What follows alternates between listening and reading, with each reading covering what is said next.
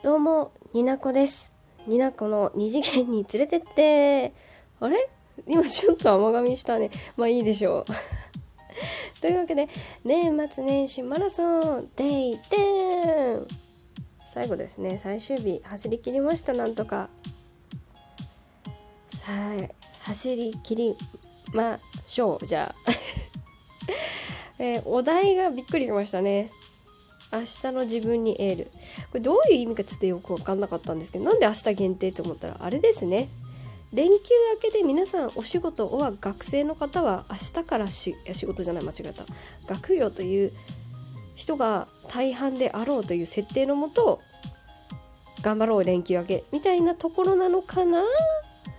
全員に当てはまるお題ってやっぱり難しいよね。こっちでね。こっちでうまく調整していくからいいのいいの。だってほら本筋から離れてもいいって。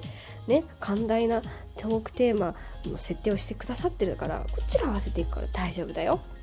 なんなん私さっきから。ちょっとあのいつもでしたらあのパソコンから音楽を流してでえー喋ってるんですけれども今日はなんとなくですねあのスマホでバックグラウンドで音楽を流しながらえー喋っているっていうパソコンつけるのがめんどくさかったって言ったらそれだけなんですけれども。うん。今日引きこもりデですね。引きこもりで。今湯たんぽ湯たんぽをねえっ、と羊さんのカバーに洗いたての羊さんのカバー二度寝ちゃんじゃないよ。ちょっとアルパカチックな羊さんのカバーに入れて子供たちの声があふれるお外を気にしながらラジオトークを撮っていますという状況でございます。明日の自分にエールエールっていうかまあ頑張れしか言いようがない。エールってさ応援するってことでしょ？うんもういいよ。なんか休み明けっていう気持ちでいくと辛いんよ。なんなんなんよっていう。口調の影響が大きすぎてびっくりしてる。違う違う違う違うんだ。忘れるんだ。なんなんなんよ。は違うんだ。あ置いといて。あれなんですよ。休み明けね。仕事行くの嫌。大体の人みんな嫌ね。そんなに大きい連休だったりえー長期バケーションバケーションなね。金持ちの人の休みじゃなかったとしてもあの普通に土日休みとか日曜日休みのあのサザエさん状態っていうのは皆さん来るものなんですよね。で一番何か嫌って明日のことで嫌なことを考えるのって話なんですけど考えた時に年始の挨拶が若干の面倒くささを感じるっていうところぐらいですかね。だからなんだろうやり取りの中で「あ本年もよろしくお願いいたします」が言えたらもう100点としましょう。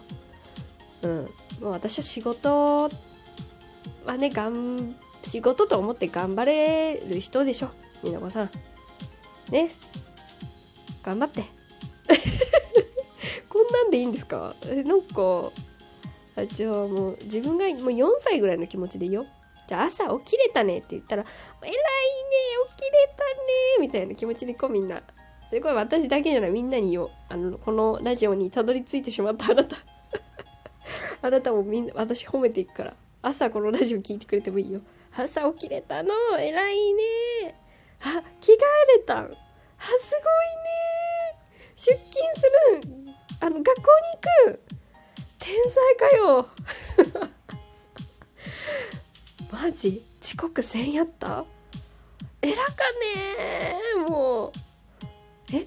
お昼まで仕事学業頑張ったん。もうマーベラス。午後の仕事もちょいちょい休憩しつつもやったんちゃんと学業勉強したん。もう偉か。もうすごかこっつよあんた。なんで九州弁出していく？わからん。まあね就業時間まで最後の授業まで受けてきた。はあ尊敬抜粋尊敬をします。もうねちゃんとお家に帰るまでが明日だからね。あんた。うん頑張ったよく。はい。褒めていこう明日は。みんなねそうやって明日ちょっと心の中に九州弁のニナコ買って買って連れてってもらっていいんで。このラジオを聞いてくれた人はね心の中にあの九州弁を使ってエールを送るニナコもしくはあのご自身であのちっちゃいね小人サイズの自分を応援する自分をあの心の中に置いてえ明日に立ち向かいましょう。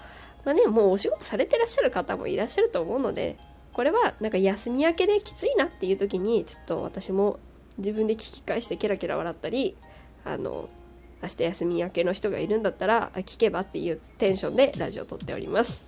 はい。ちょっともう本当にわかんない。何を言っているんだろう、私は。というわけで、年末年始マラソン完走しきれたことに感謝。ありがとうございました。めっちゃ外の子供の声が気になりますね。まいいでしょう。はい。最後まで聞いていただいてありがとうございました。では次回の本編ラジオ二次元に連れてってであ二次手で会いましょう。バイバイ。